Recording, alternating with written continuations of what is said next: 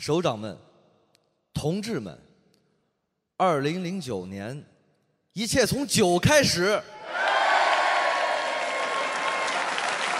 啊，表哥，倒酒喝，啊，表妹，倒酒喝，啊，表哥，你喜喜欢不喜欢也要喝，你喜欢吗？也要喝，不喜欢吗？也要喝，管你喜欢不喜欢也要喝。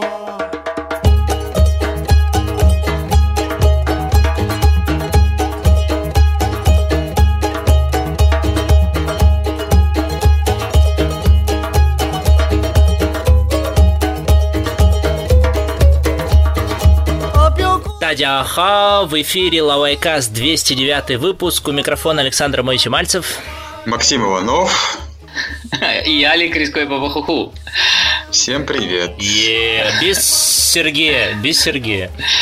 Да, и без гостей. Хотя планировали. Но у него последний момент форс, э, так сказать, мажор случился, и он поэтому не с нами. Ну ничего, Серега догонит. Да. Да, у нас э, есть обложечка к этому выпуску, ее прислала Злата Каримулина. Пишет «Привет, любимый Лавайкаст, спасибо за ваш подкаст, прикрепляю в письме обложку с Зусманом, надеюсь, она вам понравится». А я уж думал, прям в рифму будет, представляешь, было бы там «Привет, любимый Лавайкаст, спасибо вам за ваш подкаст, Бог вам подаст» и что-нибудь еще. Такой рифм. Ну, Да, действительно, похоже было, похоже. Действительно, спасибо большое за обложку. Да, спасибо за обложку. Саня, у нас пожертвования Да, есть, да? есть маленькое пожертвование, всего два. У нас э, на Патреоне подписался на нас новый человек, наш новый патрон Евгений Шер. э, согласился жертвовать на нас 8 долларов в месяц. О, спасибо. У нас нет не только Сереги, у нас Зусмана нет, поэтому за Зусмана буду кричать я. Да, и еще одно ваф и летит в сторону Татьяны Евтушенко, которая пожертвовала нам 50 юаней. О, спасибо большое. Но Что я же? должен признаться слушателям, я же был на прошлой неделе в Шанхае, а Макс, ты-то сейчас часто тоже бываешь. Стремительно вообще юань обесценивается. Что уже можно купить за 50 юаней? Даже, даже кружку пива в баре уже не купишь. Куда катится мир? Ты хочешь сказать, Олег, что все юани, которые я привез из прошлой поездки, будут стоить ничего через пару недель? Я туда собираюсь опять. Но будь готов к тому, что инфляция покоя не дает никому в Китае. Ужас, ужас. Надо все тратить. На Да, пиво. Да, да. Да. На пиво, на пиво. А мы собираем э, денежку, и сейчас уже, кстати, вот небольшая новость, что выбираем кандидатов, которые, э, ребят, которые будут нам помогать с дешифровкой подкаста, лавайкаста. Его же надо дешифровывать, переводить аудио в текст. И нам написало огромное количество человек, там штук 10, наверное, с лишним, которые вот хотят нам помогать в, в этой нелегком, легкой задаче. Обратите внимание, как вообще это китаизм в русской речи, да, Шигарень, чтобы 10 человек. Штук 10 человек, да, я тоже на счетное слово обратил внимание. Вот. Алекс заметил, а я не заметил. Вот. Профдеформация. Ну что, это все новости, которые связаны с лавайкастом, подкастом. У меня все. Давайте переходить к новостям Китая. Да, давайте к новостям.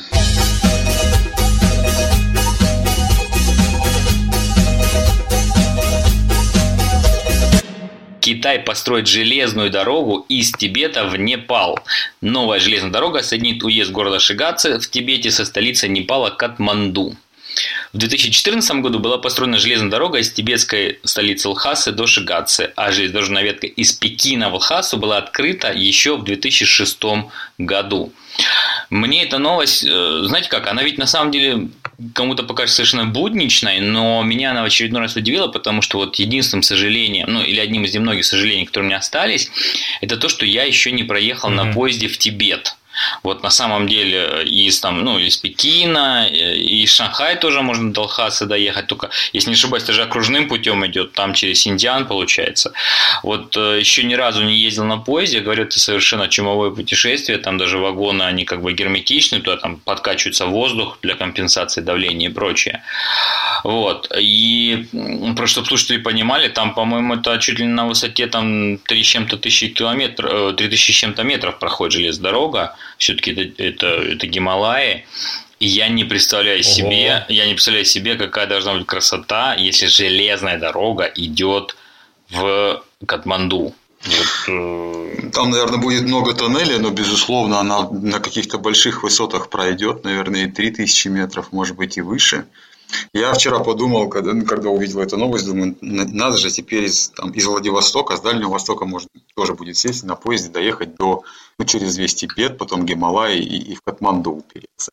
Но вообще новость, мне кажется, непроходная. Новость очень важная. С точки зрения такой стратегический ход, мне кажется, Китая, очень важный бросок э, по ту сторону Гималаев, потому что а вот дружба с Непалом, скажем так, в пику дружбе, э, в пику отношениям где-то с Индией и попытки Китая занять вот это место какое-то, застолбиться по, другим, по другую сторону Гималая, вот в эту политику железная дорога укладывается очень даже хорошо, потому что это хорошая логистика, это инфраструктурный проект, который притягивает Непал э, на сторону Китая. Вот. Э, я так немножко познакомился, тут ситуации, инвестиции Китая в Непале превышают по масштабам те, что может предложить Индия. Вообще Китай номер один инвестор в Непале, и это место он занимает уже с 2014 года, а в прошлом году 60% всех иностранных инвестиций, которые идут в Непал, это были китайские инвестиции. Э, при этом э, в Непале тоже достаточно позитивно настроены в отношении Китая, поскольку Э, две партии, которые долго между собой в Непале боролись, в этом году объединились. Это, в принципе, обе партии были такие прокоммунистического толка, просто одна была более радикальная маоистского толка, а вторая, скажем, стоящая на позициях марксизма-ленинизма. Нет, они объединились в феврале, чтобы образовать единую, наконец-то, компартию Китая. Ну, и можно сразу представить, э, не куда... Фу, не пало, извините. Не пало, не пало. Компартия у нас одна. Да, сори, сори. Вот, ну и сразу понятно... А где... Куда эта компартия а будет смотреть? Это скрывается? Далай-Лама, он в Непале? Нет, он в Индии. Нет, он в Индии. Дарамсала, а, это Индия. Ага. Вот. А, понятно. А председатель этой новой компартии Маша, еще ты теперь не помнишь, что же в Непале была... Ага. Mm. А ты не помнишь, что же в Непале до недавнего времени была монархия, и там у них случилось несчастье? Совершенно верно. Племянник монархия... королевскую семью, и после этого она как бы сошла на нет, монархия. Ну, монархия говоря. была упразднена в 2008 году, после десятилетней гражданской войны еще. Вот. И вот да. с тех пор, в принципе, после монархии еще прошло вот сколько лет, там 10 лет, пока все это новое устройство устаканивалось и были противоречия, разумеется, между партиями. И вот наконец-то там более-менее как-то начинает приходить стабильность. Вот. Разумеется, еще землетрясение 15 года, 2015 года да. Э, не помогло, да, поэтому после десятилетней гражданской войны, внутренние политические распри плюс землетрясение разбогатеть сложно. Непал беднее, чем все соседние страны, чем Бутан, чем Пакистан и Бангладеш.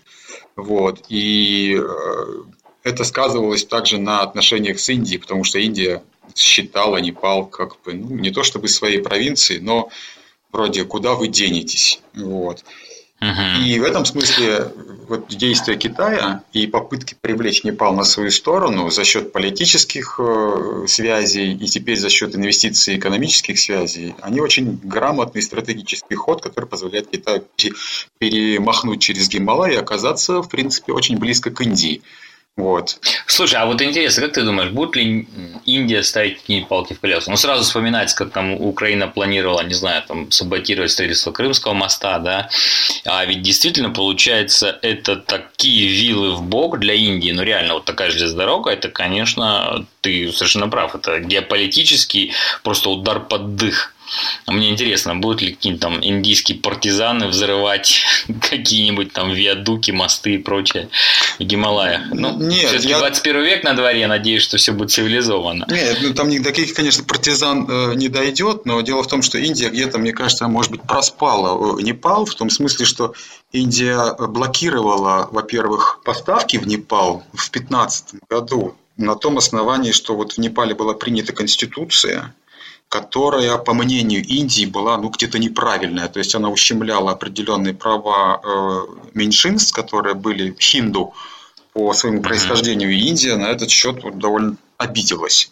Вот. И э, экономическая блокада со стороны Индии, конечно, не расположила Непал в пользу Индии.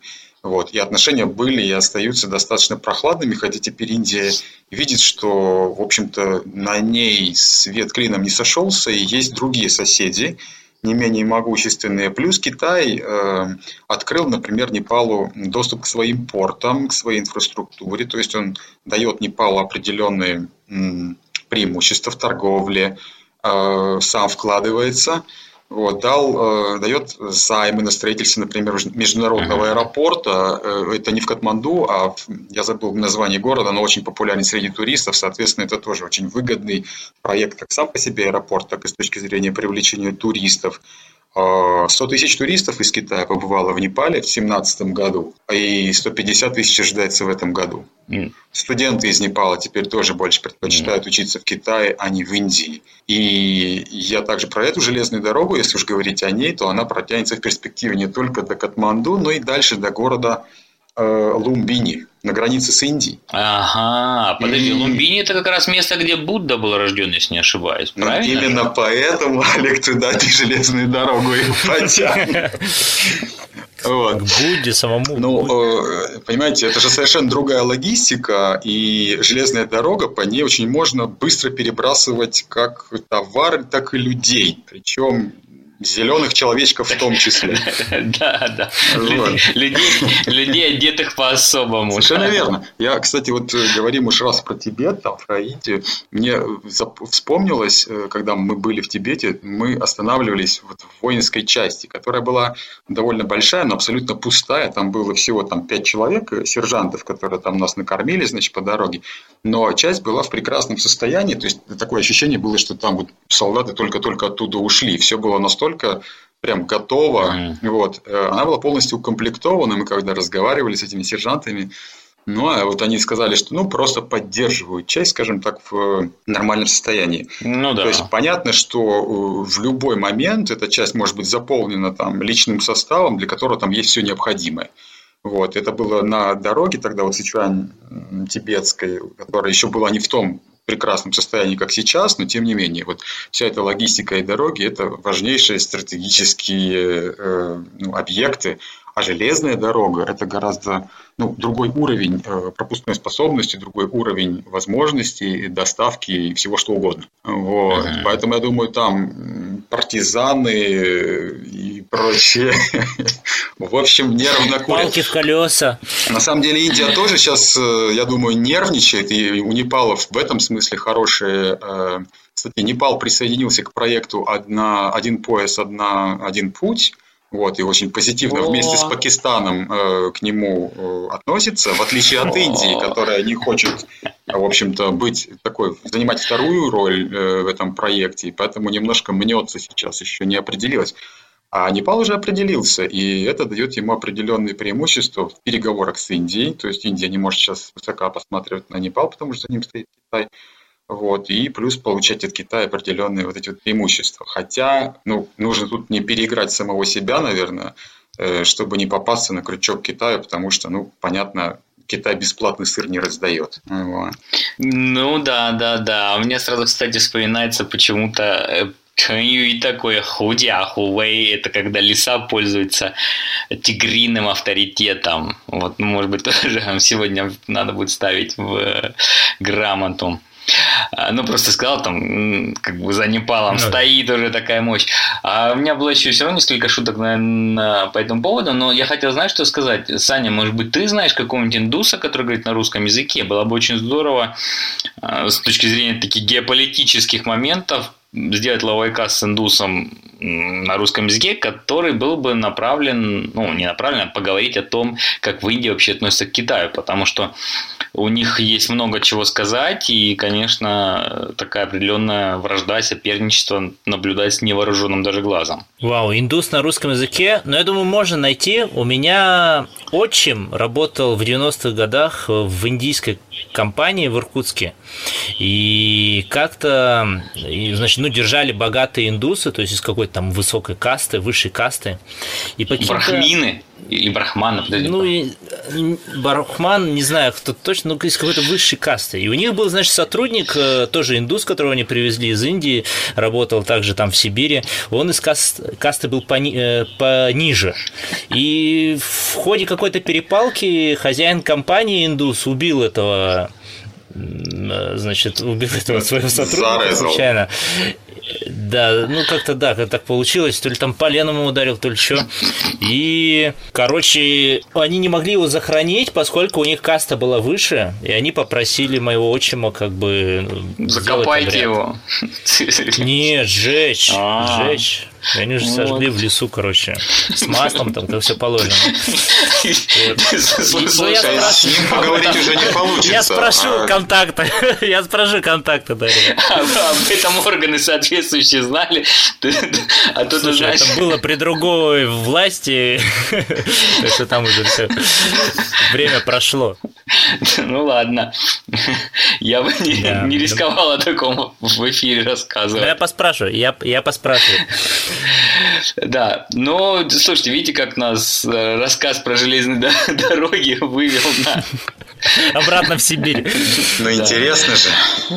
Да, но, кстати говоря, про железные дороги тоже, ребят, я думаю, нам надо будет какой-нибудь выпуск сделать про железные дороги, как-то, может, подготовиться, и, потому что, мне кажется, для русских слушателей тоже тема такая интересная, про ЖД вообще сеть, вот, особенно Гаутхе, вот эти высокоскоростные китайские железные дороги, это такой интересный мир, а, и то, что видели же наверняка есть карта составленная всех дорог, вот таких скоростных, которая выглядит реально как карта метро. То есть ты, в принципе, уже действительно можешь смотреть как на карту метро, там вот мне надо доехать, там, не знаю, с Пекина в Далянь, там, где там с пересадкой в Шиньяне. Вот ты буквально смотришь как на карту метро какой-нибудь Шанхай, но только что в принципе, на порядок возрастать время, да, то есть если на метро ты мыслишь минутами, но тут часами, ну, все равно это очень круто. А вот, Олег, я однажды перемещался по китайским железным дорогам от э, границы, от э, города Сыфунха в город Мудандян. Вот. И тогда еще нас тянул паровоз, причем он на поворотах, когда он дымил очень сильно, и, в общем, в вагоны попадал дым хорошо. Вот. Но да, теперь я даже не знаю, знаешь... что бегает между Сейфунхэм и Дандианом. Вот, ну подозреваю, что ну, уже не паровоз, да. Кстати, слушай, ну я тоже вот, если вспомнить такие вещи, мы когда на практике ехали из Чанчуня, нас из Чанчуня туда под Шиньян вез тоже паровоз, а для меня было жутким удивлением в прошлом году, когда я случайно оказался, ну, по работе в аэропорту города Чанша, и там был маглев китайский, ведь mm-hmm. из Чанши идет реально китайский маглев, такой, как бы бы ну, полностью уже сделанный китайцем по китайской технологии. Он не так шпарит, как э, шанхайский, который идет в Пудун. Точно, точно Маглев. Точно, точно Маглев, Маглев, Сань, точно Маглев. А куда он идет Маглев. из э, Чанша? Он он идет из аэропорта, тоже как бы никуда не доходит, ну, немножко как шанхайский, да, то есть он же тоже приходит. В поле останавливается. Ну, ну, ну, не в центр города в любом случае, да, так и там он доходит до таких как бы новых микрорайонов э, Чанши. Но я просто на нем проехался туда и обратно.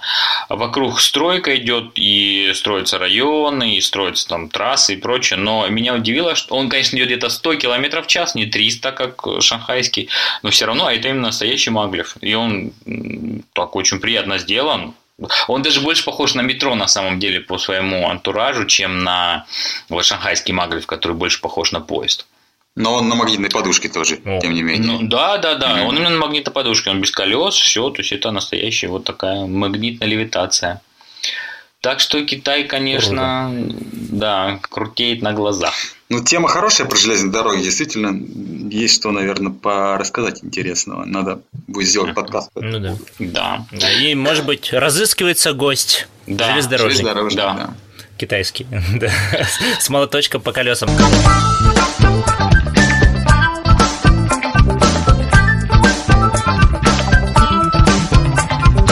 Итак, следующая новость. Полиция города Шэньчжэнь на юге Китая арестовала 249 человек, подозреваемых в мошенничестве на сумму более 40 миллионов юаней или 6, э, более 6 миллионов долларов, сообщает агентство Синьхуа со ссылкой на полицию. Отмечается, что мишенью мошенников стали инвесторы фондовой биржи, которых манипулировали, которыми манипули... Э, которые манипулировали инсайдерской информацией через программное обеспечение. По данным агентства, во время операции, Нет, их манипулировали, которых... Были арестованы...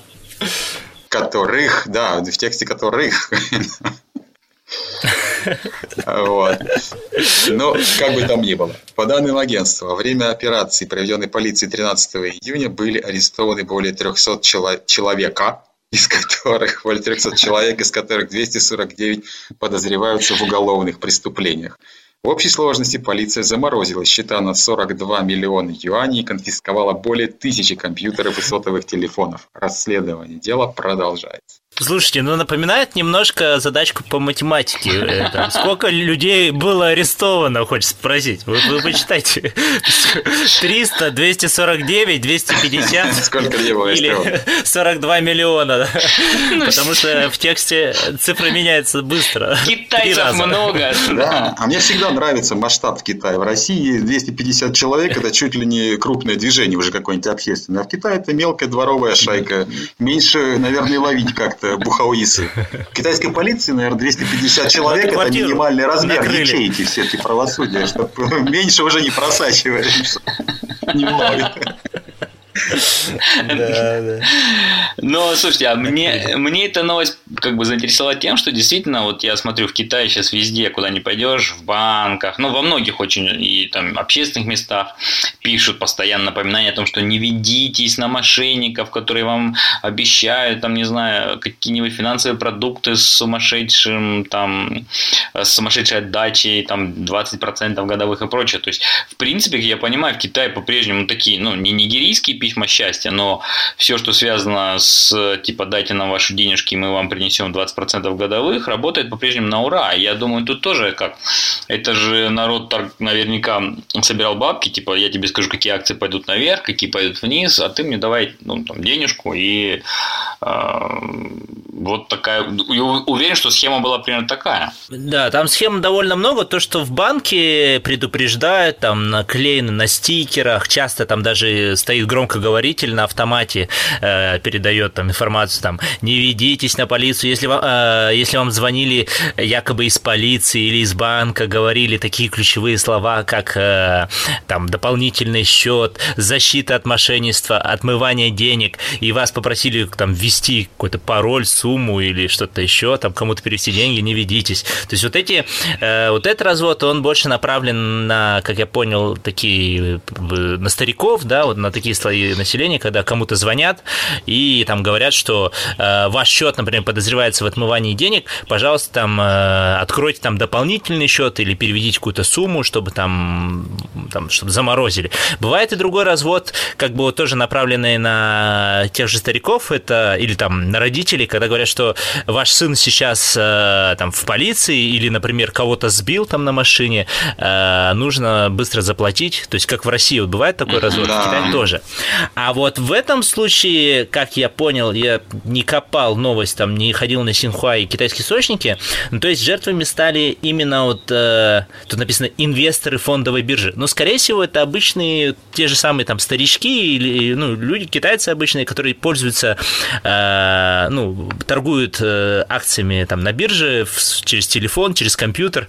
Мы как-то обсуждали, да, что даже в какой-нибудь э, в забегаловке или, например, муж, мужик, который чинит велосипеды, у него там где-нибудь стоит компьютер, на котором видно вот эти акции, все эти там динамику рынка. Он там тоже что-то при... Да, да, да, он тоже что-то приторговывает. И я понял, через одну из таких программ, которая отслеживает там динамику и позволяет продавать, покупать акции, видно, какая-то информация просачивалась, и мошенники ее использовали для вот разводов. Вот как развод было сделано, к сожалению, в новости само не указано. Но в Китае много таких, да, торгашей. Да. Ну, ну, ну вот, кстати, тоже, Макс, тебе будет, может быть, интересно. Меня недавно спросили во время жития в Китае, играл ли я на китайской бирже, да, и я, конечно, это такое, наступили на больную мозоль, в том смысле, что в свое время было сожаление, что вот как же так, все-таки ты там иностранец, живешь долгое время в Китае, там зарабатываешь свои деньги в Китае законным способом, платишь налоги, а на бирже играть не имеешь права. И на самом деле до сих пор же иностранцам запрещено играть на китайской бирже. То есть ты можешь играть на бирже только если у тебя, ну, играть. Можешь инвестировать в фондовый рынок, если э, у тебя есть китайский шимфэнджен. Mm-hmm. Да, вот, э, ну, тебя это никак не, не трогало в свое время, не вызывало сожаления, особенно когда там рынок рос, знаешь, а такой думаешь, блин, все тут китайцы богатеют, а я где, куда понести свои деньги? Ты знаешь, нет, честно говоря. Наверное, особо нести, может, было нечего. Не, меня как-то это не трогало. Я видел, как там э, около биржи тусовались вечером старички, обязательно кто-то вещал там и пророчествовал, на что нужно ставить. Они все там кучки слушали, собирались. Там все это очень серьезно было. Там такие инсайдеры в семейных трусах там тусовались. Ну, но как-то меня никогда не цепляло, честно говоря. Вот. Ну, а вот вы не слышали, э, вот, э, мошенничество, по-моему, в Китае никогда не искоренится о, о том, как люди самоназываются императорами до сих пор и представляются такими, и, в общем, на, это, на этой основе какие-то тоже мошенничества раскручивают. Не слыхали? А, ну слушай, нет. Я там... Ну, разве что принцы из Нигерии мне писали. То не Нигерия, нет, это потомки вот императорских китайских династий. Вот. Да, Буи, ну, ну да, скажем, да, вот что-то из э, той темы, да. Ну, не, ну, не, не Цины, а, по-моему, даже Мин. А, а может, и даже Яо и Шунь. Ну, вот я, честно, не могу сказать, но можно покопаться. Династия Ся? Мы потомки. Ну да. Хуанди. Да. Желтого Ди. Нет, надо найти просто, это реально было. Я что-то слышал, да, про...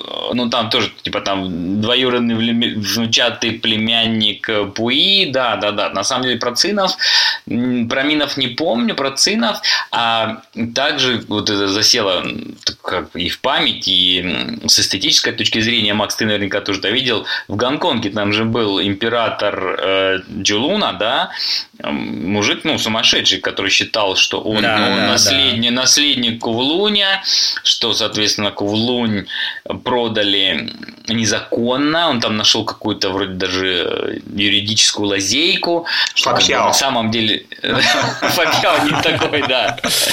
И он, и он ходил и писал каллиграфии на стенах, ну, каллиграфия, ну, там не, не очень красивая, но писал там воззвания, писал какие-то декреты, какие-то мандаты и исписал там полку в луне, и сейчас те немногие, ну, он умер какое-то время назад, может, лет 10 назад или 15, и какие-то из этих надписей сохранившихся, они стали уже, ну, как Бэнкси, да, как его Ну да, да, это, они... я его знаю как э, художника современного искусства, этого чувака.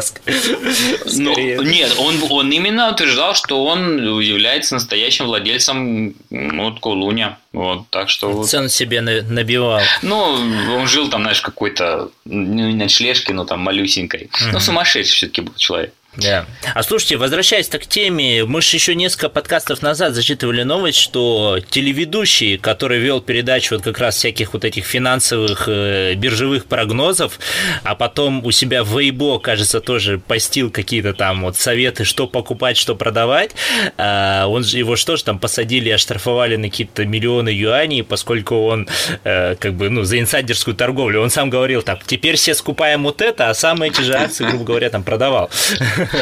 То есть человек в Weibo зарабатывал миллионы путем вот таких комментов, постов. Ну, слушай, я думаю, вот эти, вот эти 250 несчастных ребят, они где-то, они несчастных, наоборот, они, наверное, были счастливые.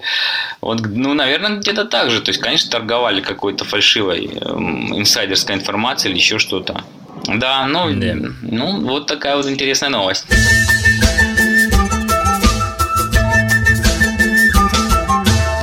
Следующая новость. Автомобильная рубрика. В Китае девушка разбила новый Феррари сразу после выезда из автосталона. Жительница китайского города Вэньлинь разбила арендованный суперкар Ferrari 458 Италия спустя несколько минут после выезда из автосалона. А девушка потеряла контроль над машиной из-за плохих погодных условий, дорога была мокрой. В результате Феррари врезался в ограждение, затем столкнулся с БМВ, который влетел в другой автомобиль. Незадолго до аварии китаянка снимала видео, хвастаясь арендованным авто. Последние пять секунд перед аварией вот что она говорила. Первый раз за рулем Феррари. Это действительно самое потрясающее ощущение. Примерно так. О том, Ну, была ли застрахована ответственность китаянки, Слушай, не сообщается. В результате ДТП никто не пострадал.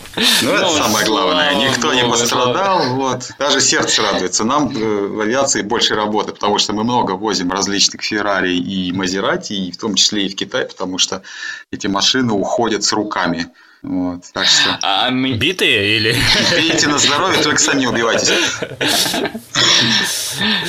Слушай, а мне вот интересно было, что арендованный суперкар, да, ну, то есть, то есть тетка взяла его покататься в аренду в какой-то, не знаю, получается, конторе, да, и, не, обычно там-то, наверное, ты платишь страховку какую-то, и как бы вряд ли она там попала, я уж не знаю, сколько будет такой Феррари стоить, там, миллион, или сколько там миллионов юаней, да, Я уверен, Ну, она тоже была интересно. застрахована, конечно. Ну, просто город Вэньлинь, я даже, я даже не знаю, где этот город, если честно. То есть, это, это наверное, какого там третьего... Звучит далеко.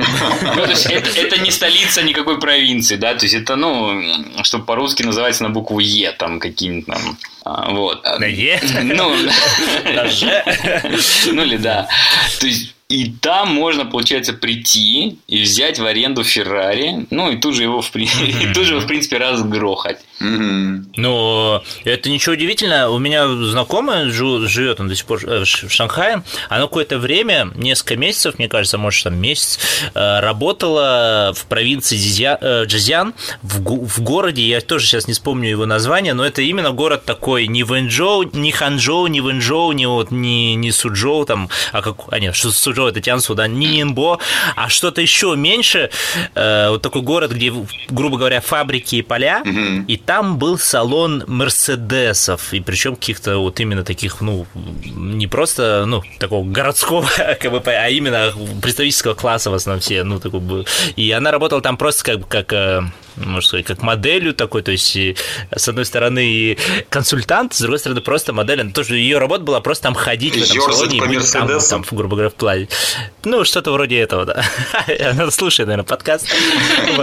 И, ну, да, она рассказывала, что в этом городе как бы либо рабочие фабрики, либо директора этих фабрик, которым некуда девать деньги, они покупают дорогие вот машины, типа Феррари и Мерседесов, и потом разъезжают по разбитым там дорогам, по канавам, по проселочным. И вот, то есть Вэньлин, наверное, город подобного типа. Да, мне кажется, не странно, чем дальше от больших городов, тем действительно у людей могут быть деньги, а куда их девать? И встретить там дорогие машины, в принципе, неудивительно. Я думаю, их туда довольно немало уходит, где, да, может быть, их там не будут покупать, но дать покататься, а в салон прийти, взять его в аренду, поездить по дорогам, по, там, Да. Попонтоваться. Сколько, сколько у вас стоит день там съемок э, Феррари? Там тысячу юаней, а час? А минута? А просто селфи сделать. Ну, Феррари. Ну да, мне кажется, вот именно это другая тема, то, что вот женщина, скорее всего, вела какой-нибудь джибо, да, прямой эфир, лайвстрим, э, понтовалась там для своего вейбо, микроблога или сняла этот Феррари чистого для понтов. Ну, кстати, может быть, очень может быть. А я, воспользовавшись вот тем, что вы говорили, посмотрел быстренько на карте, где же находится город э, Вэньлин. Это чуть севернее Вэньчжоу и чуть южнее Тайчжоу. То есть вот здесь у нас провинция Джэцзян, в принципе. Так что, ну да, Что, там богатая провинция могут позволить себе калашматить. Феррари. Да, да, да, да, да. Ну, я знаете, что хотел еще про эту новость, что вот мне показалось интересным, прокомментировать, что все-таки сейчас, конечно, я вижу, как гораздо организованнее стало китайское движение, потому что везде камера, мне кажется, уже там все, уже и не погоняешь, на красный свет не проедешь, и прям, ну, видно, что, особенно когда, я думаю, начнут штрафовать за какие-нибудь там хаотичные перемещения между полосами, тогда вообще, я думаю, наступит просто э, чудесное состояние на дорогах, и все будут ездить очень-очень очень хорошо. Но я к тому, что вот карательная такая, карательный подход работает действительно. Ну да, камеры, наверное, Они точно по- помогут, хотя я, честно говоря, не заметил большой разницы между стилем вождения там, 5 лет назад и сейчас, когда вот, э, был в Китае. То есть водители, таксисты по-прежнему засыпают по дороге в аэропорт или из аэропорта там, после ночи. И мы реально человека будили и пытались его развлекать как только могли, чтобы он там не, не заснул вот, после ночи. Шифу, откуда Да, ты? да. Шифу, из Вот. какой страны? Ну, в принципе, наверное, Да, и прочие вопросы да. Но мне кажется, общий уровень вождения, конечно, повысился. Вот, точно ушли гуделки вот этого раньше гудением, в принципе, там люди прокладывали себе дорогу, сейчас э, не гудят, более, ну, более, может быть, культурно на дорогах ушел, ушел гужевой и педальный транспорт. Вот.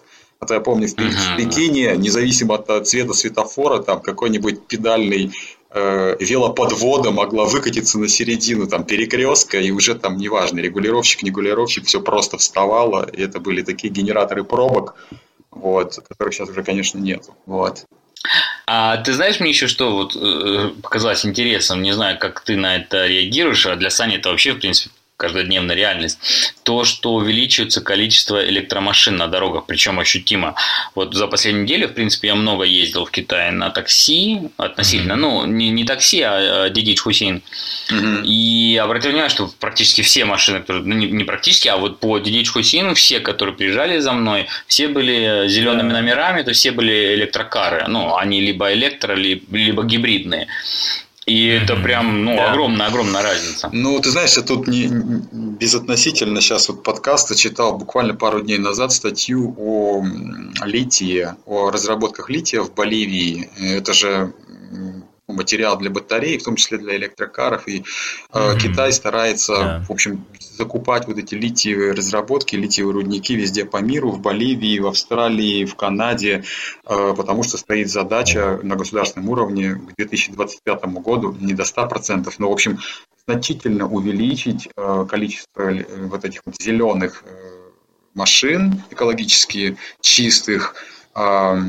И да, я думаю, это мы увидим очень много изменений э, в этом направлении в ближайшее время. Поэтому это такая тенденция, которая только мы будем их видеть больше и больше. только. Ну, молодцы. А еще, а еще вот э, в Шанхае не очень заметно, хотя тоже попадается, но в Ханчжоу намного больше именно вот классический каршеринг, это когда в определенных местах стоят такие общественные автомобили, ну тоже электрокары, не знаю, выглядит примерно как АК или чуть побольше, ну что-то такие небольшие такие автомобили, которые можно, ну, оформить себе специальную там карточку или приложение, да, внести какой-то залог небольшой и пользоваться, а потом оставлять, грубо говоря, в, ну, в определенных отведенных местах. То же самое, как э, с велосипедами, то есть есть вот именно такие автомобили, да, вот.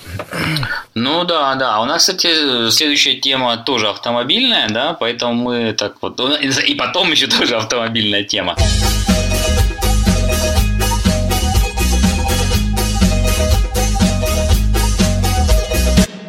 Итак, продолжение автомобильной тематики. В Китае протестировали умные автомобили на трассе.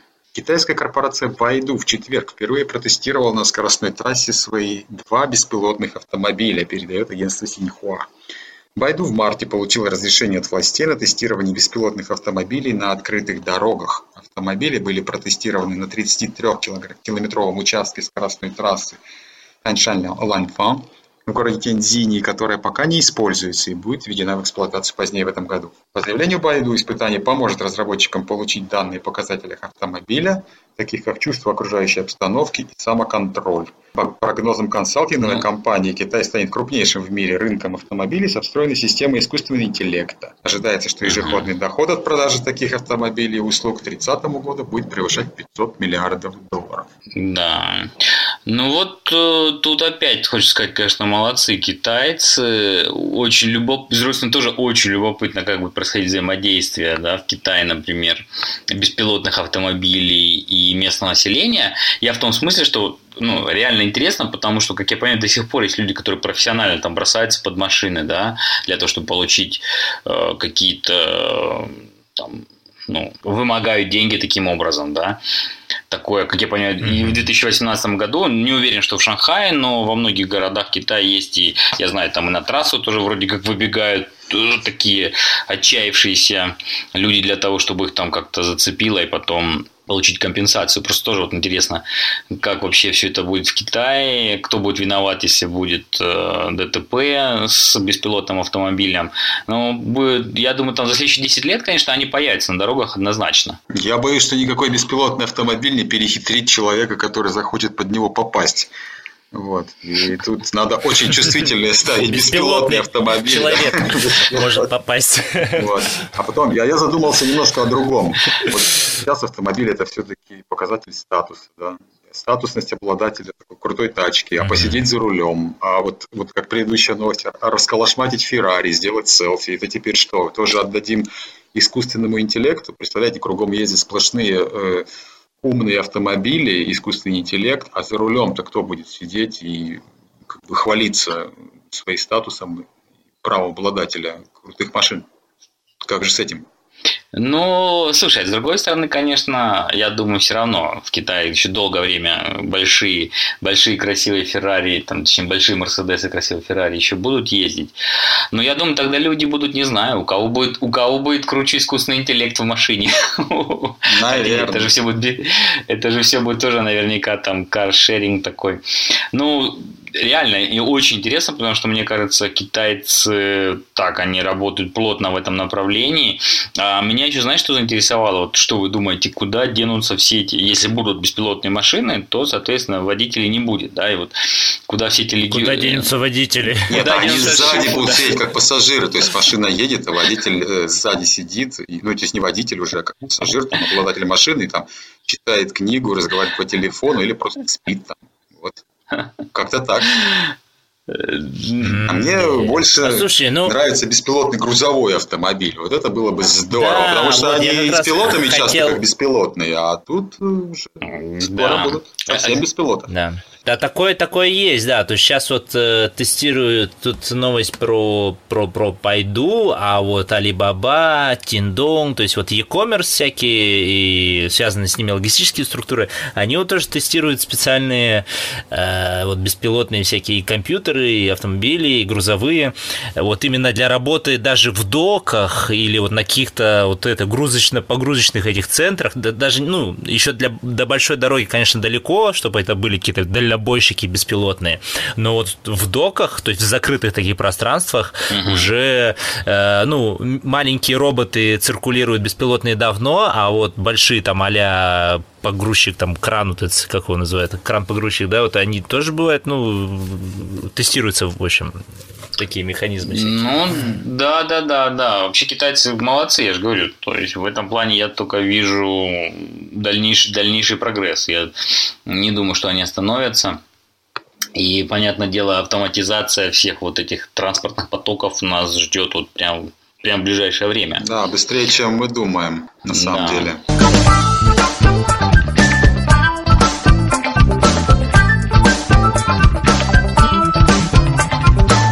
Следующая новость, она выглядит как откровенное и прямое издевательство, мне кажется, потому что она звучит так. В Китае в пятый раз с начала года подешевел бензин. Вот, мне кажется, по- после этого надо ставить точку и останавливаться. Плакать и уходить. Ну, действительно, да, да, да.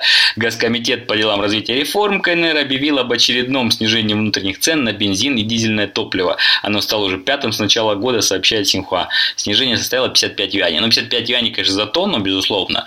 Вот, то есть это не, ну, оно не огромное, если там пересчитать на литр, да. Я полагаю, потому что написано только 55 юаней, но оно не может быть 55 юаней за литр, да. Уж не знаю, в чем-то, наверняка за тонну.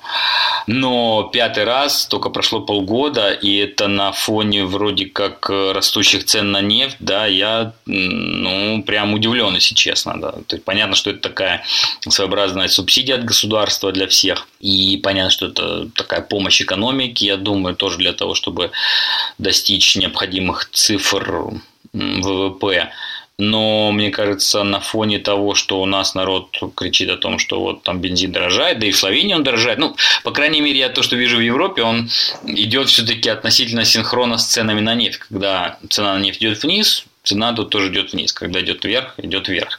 А в Китае у них, видишь, как получилось, смогли как-то они сделать рассоединение цен на нефть и цен на бензин.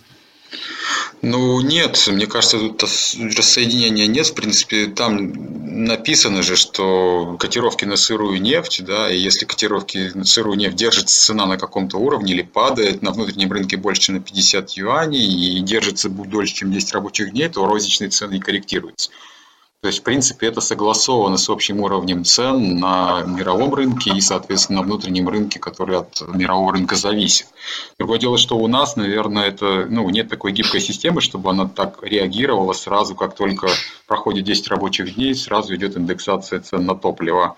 В Китае она работает. Вот. Ну, вопрос, мне кажется, просто государственного вмешательства вот в ценообразование – да, да. Не более того. Там в статье на ленте.ру написано, что помимо каких-то там центральных, э, грубо говоря, рекомендуемых цен на бензин, на дистопливо, э, еще каждая провинция субсидирует по-разному вот именно цены на нефть, где-то, ой, на, на, на бензин, угу. то есть где-то дешевле, где-то дороже, это все зависит еще от провинции. Угу. Но все равно очень интересная, конечно, новость. Получается, что китайцы видят, как, как они гибко реагируют на эту ситуацию да, с сырьем, потому что ну, тоже, наверное, в свое время были, были моменты, когда в Китае это огромное количество перевозок совершается с помощью автотранспорта. Я уверен, что были моменты, когда народ тоже начинал говорить о том, что перевозки там становятся нерентабельными из-за из того, что цена на нефть, ну, на, на топливо растет. И правительство, получается, в принципе, их услышало услышала, можно сказать. Да, мне понравилось, что услышало их правительство КНДР, потому что все новости, причем их перепечатывали много изданий, начинаются как руководство КНДР распорядилось снизить потребительские цены, а снизились они в Китае. Все прям перепечатали вот как есть. Никто не заморочился, что, в общем, Госкомитет по делам э, развития реформ КНР и руководство КНДР, в принципе, две администрации не одинаковые. Ну ладно, бог с ним. Ну, там рядом. Ну да, все рядом, какая разница. В общем, КНДР тоже на слуху. Еще мне понравилось 55 юаней с тонны. Мне так и представилось, знаешь, девушка на красном Феррари, заправляющая тонну в свой автомобиль. Хотя мне вот в авиации это ближе к больше по душе за тонну, конечно. Ну ладно. Ну что, у нас тогда... А, кстати, про тонну, про тонну, не помню, заходила ли нам в подкаст эта новость, но была такая, что то ли женщина, то ли мужчина была арестована, кажется, женщина, почему-то что была арестована, потому что она пыталась купить крупную партию бензина на заправке, то есть, ну, приехала, так сказать, цистерна, и это было связано с каким-то отмыванием, э, там, короче, денег, то есть пыталась быстро избавиться от денег каких-то, и вот пыталась закупить на них много-много бензина. Что-то такое, какой-то гон был, короче, я помню.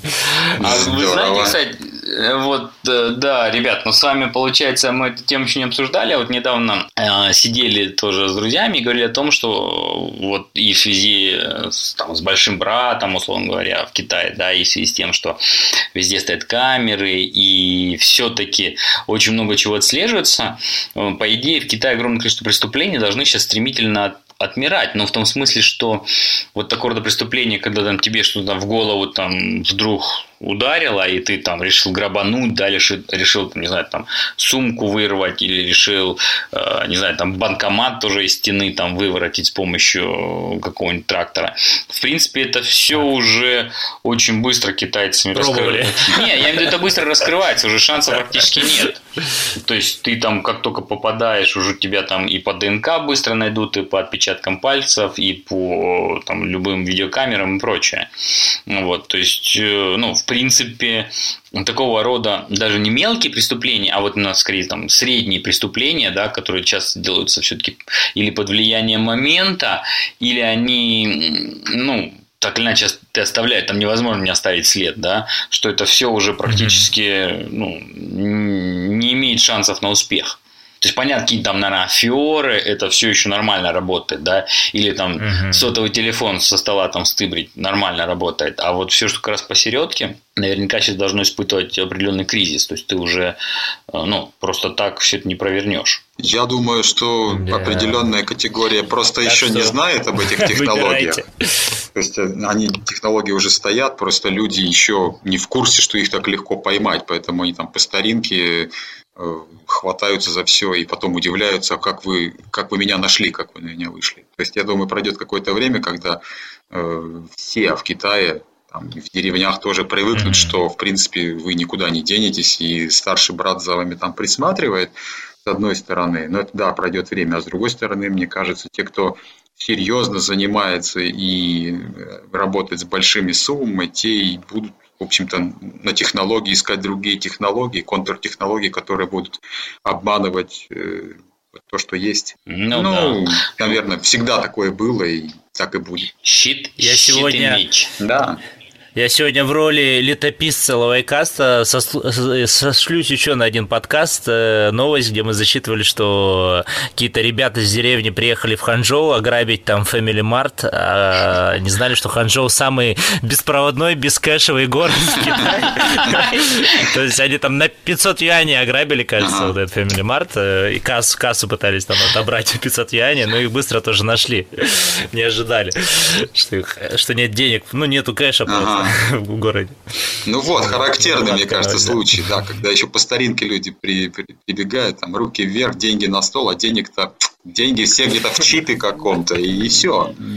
Да. В облаке да, сложены. Непонятно, да. да.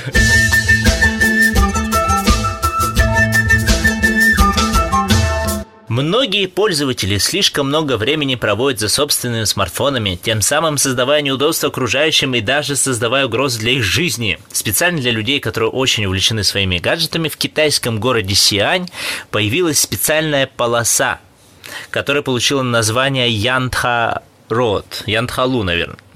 Э, ну, в общем, это пешеходная такая полоса, специально размеченная, где написано вот для людей, которые смотрят в смартфон, в телефон, вот идите по этой стороне.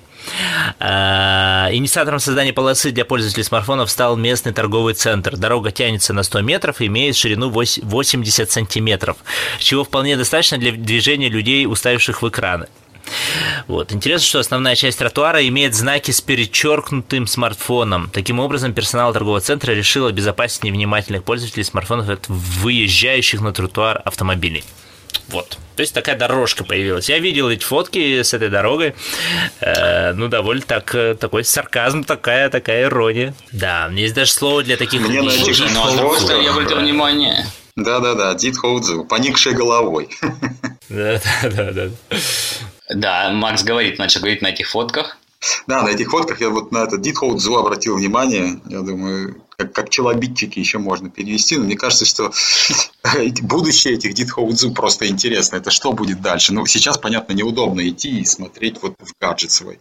Это будет большой медный шлем, в который встроено все что можно встроить, или это будет какой-то легкий гаджет-паутинка с сенсорами в ухо и в глаз, и тогда можно не вешать нос и смотреть вперед, и точно рассмотреть номер автобуса или самосвала, который тебя сшибет, когда зачитаешь френд-лентой. Вот. Ну, Макс, мне кажется, ответ четкий. Это однозначно будет, вот, как ты говоришь, тонкая паутинка. Я думаю, знаешь, не, очки, не медный шлем очки. водолаза, нет, Олег? А так нет, хотелось. Я думаю, нет. Будут очки легенькие, может быть, даже там без стекол в какой-то момент. Линзы. Да, да, да. И еще искусственный интеллект тебя будет предупреждать, смотри впереди столб. То есть он еще и будет за тебя смотреть, в принципе. Помнишь, был мультик в Советском Союзе, когда там, а вы за меня еще и кушать будете. Ага. Сколько там? Двое из ларца. Да, вот похоже, похоже ну, на то. Воображение рисует, идет такой человек, читает свою френд-ленту, его объезжает умная машина, которая, без, у которой нет водителя. И все, да, беспилотная. И все, никого, никто никого не задевает. Интересно. Ну, а вот, честно говоря, у меня вопрос. Это, а это с точки зрения закона, это нормально такие строить дорожки? Потому что, в принципе, мне кажется, с этим борются. Ну, как бы наоборот стараются народ от этих гаджетов отвлечь, потому что, ну, дорожки, честно говоря, не панацея, ну, а они дорожка... не спасут. И безопасность не, они не обеспечат. Вот. Интересно, можно так делать? Ну, это, я думаю, ну, дорожка ну, позора такая. Ну, вот смотрите, в Гонконге, по-моему, много там э, предупреждают, что не смотрите, отвлекитесь от своего телефона, потому что там, вы выходите на дорогу, тут вообще-то машины ездят, и другие люди ходят, и поэтому там вы успеете еще прочитать, что там написано, а пока посмотрите просто по сторонам для вашей же безопасности. А здесь, получается, вот можете уткнуться в свой э, гаджет и идти, поскольку якобы никто в вас не въедет. Да въедет, легко. Слушайте, ну это же рекламная акция. Как я понимаю, это торговый центр, он это сделал перед своим фасадом, да, наверное, это как-то... Я не удивлюсь, если действительно потом сотрут. Ты, Макс, совершенно прав. Я тоже не думаю, что это полностью законная инициатива. Ну, не в смысле, что они прям нарушают закон, да, но, ну, скорее всего, может быть, просто не поощряется такое поведение. Да. Я вот обратил внимание, сейчас в шанхайском метро было практически везде развешено и даже объявление, что вот там на эскалаторе не смотрите в телефон, Да, на лестнице аудио, не смотрите аудио. телефон, и, ну и визуальное объявление, типа не смотрите в телефон, не смотрите в телефон. Ну так тоже интересно, да, вот как бы какая сейчас получается начинается борьба с сотовым телефоном, ну с, со, со смартфонами. Ну, с поведением Ну, борьба, конечно, да, да? с повед- да, да, да. Просто это, наверное, Да. стоит многим там и здоровья, и жизни, поэтому неспроста это ведет. Ну да. Борьба. Да. Я думаю, в новостях можно Ну, много не, накопать ну, нар- всего этих примеров, когда Не, Я в- тут в Китае, поскольку живу, в отличие от вас, я сталкиваюсь не только с пешеходами, сталкиваюсь в прямом смысле этого слова, э, с пешеходами, смотрящими в телефон, но и же с водителями, и с водителями мотороллеров, водителей мопедов, э, велосипедов. У них специальные подставки для смартфона, чтобы, ну, кто-то держит, конечно, в руке, то есть в- дви- дви- управляя своим транспортом одной рукой. У кого-то специальная подставка, чтобы, ну, с- не отвлекаться, как бы, руки может смотреть. Ну и, конечно, со всей юберизацией всей экономики, вот доставщики пиццы, еды, QID, доставщики, ну, просто там Да. этих, э, курьеры, они же постоянно смотрят в телефон, чтобы там смотреть карту, чтобы смотреть эти новые заказы. Если это ночь, то тебя он как бы слепит с одной стороны, ты теряешь ориентацию, и это очень часто, когда ты едешь, и тебе навстречку как бы, ну, ты едешь по правильной полосе, а тебе навстречку едет шифу, ос- э, ослепленный своим же телефоном, который светит ему в глаза там ночью, допустим, да, и понимаешь, он только там, уже когда подъезжает тебе в упор, он видит, что, блин, там как бы чуть не столкновение произошло. Вот такого, это очень часто, да, и очень опасно. Ну, в этом плане, кстати, интересно было почитать. Наверняка и статистика э, всех таких э, несчастных случаев. Не знаю, учитывается уже или нет, что там человек при возникновении такой ситуации пользуется сотовым телефоном. Но наверняка какая-то статистика есть, и, безусловно, она сейчас идет вверх однозначно. Ну да. То есть, если на автомобилях, я не знаю, в Китае запрещено говорить, ну вот с телефоном в руке, держать телефон в руке, потому что я знаю, в России, в США, как бы есть законы, да, вот их запрещающие держ- ну, говорить э, за рулем держа трубку в руках, грубо говоря. Хэндфри только разрешено, да? А вот в Китае, я не знаю, есть ли такая штука. А, а, умножая это на двухколесный транспорт, у которого смертность там и вот этот шугулю выше намного, это, наверное, да, статистика там не очень хорошая, Да. позитивная. Ребята, я хочу сказать, что да, мы-то новости все зачитали, у нас еще есть присланная тема недели номер один. Мне, мне кажется, она очень интересна, если вы пролистаете наш подготовленный документ вниз. Э, Она прям такая... Я просто читал про это раньше и смеялся в голос. И вот тут я вижу продолжение этой истории. Давайте я просто Давай, зачитаю. зачитай, Мне- конечно. Мне кажется, для наших слушателей тоже будет забавно, хотя, может быть, многие из них э, про это и слышали. Ну, в общем, э, Актуально. да, это в Про тему футбол. мундиаля и в тему вообще трудностей перевода.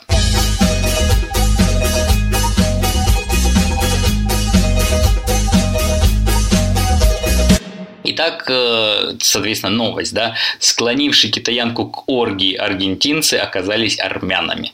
Мужчины, снявшие на видео секс с туристкой, с туристкой из Китая, выдавали себя за аргентинцев, но говорили по-армянски. Об этом сообщает Life. Ранее женщина обратилась в полицию за видео, снятого ее партнерами. Она рассказала правоохранителям, что познакомилась с двумя мужчинами во время прогулки по Москве. Затем они отправились в отель и занялись сексом. Китаянке не понравилось, что один из мужчин снимал процесс на видео. По данным Life, полиция отыскала аргентинцев в, скоб- в кавычках. Од- Один из них оказался уроженцем Пятигорска с армянскими корнями. По его словам, из-за трудностей перевода он не понял просьбу китаянки удалить видео. Перевода, да. Мужчина утверждает, что женщина была была всем довольна и даже оставила ему 30 долларов на выпивку. Вот. Ну, он согласился сотрудничать с правоохранителями. Мне кажется, такая шикарная, совершенно фееричная новость, да, а, потому что тоже... Мне... Ходило вот это заявление, заявление которое, ну, точнее, заявление там оформлено вроде как жалоба вот этой китаянки, где она просила найти этих людей и убедить их это видео удалить. Но, как мы видим, эта миссия Impossible была выполнена, между прочим, нашей доблестной да. полицией. Да? Вот, вы представьте, к вам в отделение приходит китаянка, рассказывает такую историю и просит найти этих людей и попросить их удалить видео. А и у полиции менее, уже есть так... готовые файлы, это видео уже несколько раз просмотрено и заведены дела на каждого из этих людей. Один из них оказался, и один из них оказался представителем полиции на самом деле. Тот, который снимал это все на видео. Но я так и понял по первому предложению в этой новости, что они посмотрели видео, поняли, что говорят по-армянски. Да, подняли свою базу данных и быстро их вычислили. Ара, да, да, да.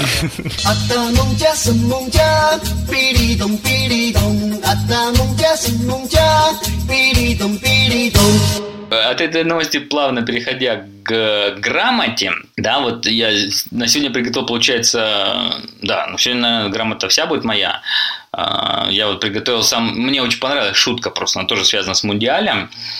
Я вот вам ее прислал, но слушателям тоже скажу. Она как бы на китайском языке, все-таки зачитаю на русском, и она связана тоже с Чэньюем с такой пословицей. И, соответственно, шутка о том, что вот Америка – это экономика номер один, величайшая страна, футбол не играет. Соответственно, Китай – это экономика номер два, футбол тоже не играет. Соответственно, футбол – это просто такое развлечение отсталых стран, которые ради такого, знаете, удовольствия там что-то мячик пинают между собой. И об этом говорит еще древнейшая китайская пословица, которая звучит так «Мэй чун пудзу». А на самом деле действительно такая пословица есть, там Мэй как mm-hmm. прекрасный, Джун, то есть Мэй как Мэйго получается, как Америка, ну, Джун да. как Джунго, как Китай, а, Пу, соответственно, нет, и Дзу ну, в данном случае дзу у него два значения. Конечно, настоящая mm-hmm. в данной пословице это быть там довольным, хватать, прочее, прочее. Mm-hmm. А другой значит нога, да, вот Цзучо это футбол, соответственно, нога мяч, да. Соответственно, mm-hmm. настоящее значение Мэйджун Будзу это когда у тебя все классно, но вот есть такая маленькая какая-то недостаток маленький, есть такая вот небольшая недоработка. Можно, ну, можно даже сказать, mm-hmm. там почти как ложка дегтя. Пятна на солнце. Пятна на, Пятна солнце, на солнце, да, вот так, да, да, да. То есть какая-то недоработка, недостаток остаточек. А, соответственно, mm-hmm. вот и с Мундиалем можно поэтому mm-hmm. сказать, что да, вот Мэйджун Пудзу, это Классно. можно трактовать как Америка и Китай в футбол не играют. Не царское это дело. Классно, классное слово. Да, да, да, да, да. Классное слово. Ну, другой да. Чанью, который я использовал сегодня в нашем подкасте, это тоже его напомню. Я думаю, двух чханьюев нам будет mm. достаточно на сегодня. Это вот э, Худя Хуэй на самом деле я всегда его тоже, я всегда забываю, каким тоном кто из них, да, там ху, который лиса, mm-hmm. и ху, который тигр. Но вот нашим слушателям скажу, что ху лиса – это второй тон. Худя, второй, да, да, хули, да, хули. А ху, лао ху – это тигр. Вот, лао. Да, худя, хуэй, то есть лиса пользуется авторитетом, мощью тигра. Это вот когда а, ну, то есть ты идешь такой по лесу, вот как лиса шла, и все ее боялись, потому что за ней шел тигр. Ну, а там-то история такая, что она тигра обманула, она сказала, пойдем со мной, и ты увидишь, что меня все боятся. Ну, тигр с ней пошел, угу. такой смотрит, все, реально все лисы боятся. А боялись-то все на самом деле самого тигра. Ну, вот такая, да, да. то есть пользоваться чужим авторитетом. Это Классно. значит наш, наш, наша эта пословица. Где? Клево. Слушай, ну все-таки связано с, тоже немножко с мундиалем, э, поскольку опять это слово популярное название России, как Джандоу Минзу, да, боевая нация, все равно она в китайских новостях часто э, проходит, ну, поскольку про Россию говорят каждый день в связи с футболом, то там случилось, ну, в позитивном, естественно, ключе, и периодически постоянно называют вот Джандо Минзу, что это переводится «боевая нация». Но э, там в сообществе китаистов, когда обсуждали этот перевод, э, предлагали такое слово «боевитая нация», поскольку часто э, ну, кто-то там замечал, что есть некое пренебрежение в этих словах. Ну, я лично пренебрежения никакого не видел и не замечал по крайней мере, мои коллеги, когда называли там, о, русские вообще боевые товарищи, они часто такие, ну, в общем, без всякого пренебрежения говорили эти слова. Да, я тоже никакого пренебрежения. Мне кажется, там оно, это такие слова, ну, то есть Джандоу, да, это как бы действительно ну, боевые действия, это, это борьба, это, да. это война, это там, сражение, да.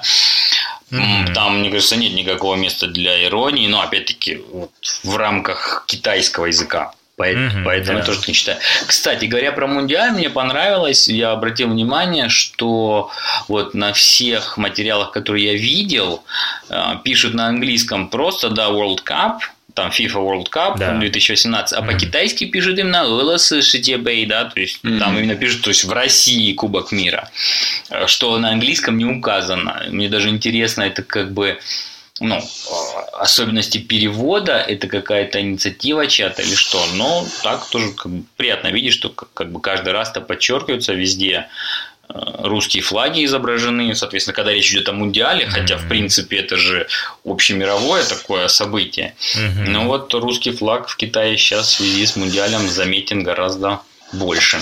Ты знаешь, если ну, говорить да. про Европу, я бы сказал, что здесь тоже эта русская символика присутствует. И то, что Мундиаль проводится именно в России, это тоже часто очень мелькает э, и в эмблеме, и вот, да, во всей символике, и в новостях. То есть я бы не сказал, что здесь каким-то образом замалчивается. Пожалуй, нет. Где это происходит? Да, это где? Ну и хорошо, да. У нас получается, я не знаю, когда выйдет наш подкаст, в любом случае, хотя я совершенно не футбольный болельщик, но желаю нашей сборной победе в матче с Испанией, который состоится 1 июля. Будем надеяться на самое лучшее. Ну да, несмотря, несмотря на то, что с Испанией меня тоже связывают. Так вот, на какое лучшее ты надеешься, Алик? Я как раз хотел спросить, потому что ты Испании тоже не чужд. Да, да, нет, я надеюсь, конечно, на победу нашей сборной, потому что это уникальный исторический момент. Вот. То есть тут э, однозначно я желаю, чтобы наши, наши русские ребята победили иберийцев. Будем надеяться. Будем болеть. Да, да. Да. Ну что, заключает нашу, нашу передачу, наш подкаст музыка. Музыка сегодня будет звучать Хуан, э, Хуан Чишан или София Хуан или Сьюзен Хуан, как ее еще называют, женский голос Азии номер один. Вот так вот. Песня называется Тао Тан Хэ. Вот, снова альбома Шигуань. В общем, послушайте, довольно интересная такая, такая, такая, такая, такая музыка, такая песня, довольно нетипичная для, кита... для китайцев. Женщине 50 с лишним лет, но вот таким голосом О, обладает, в общем. Прикольно. Да, Сейчас послушаем. Интересно, да. Сейчас послушаем. Да. Все, ну, ну что, что да. спасибо всем. Да, да будем всем прощаться. Пока -пока. Всем счастливо, спасибо. Да, и отдельный привет передаем Сереге Литвину, да, который да. будем надеяться. Серега, справляйся с форс-мажорами. Да. Всем пока-пока. Пока-пока. Зайти. Пока. 经过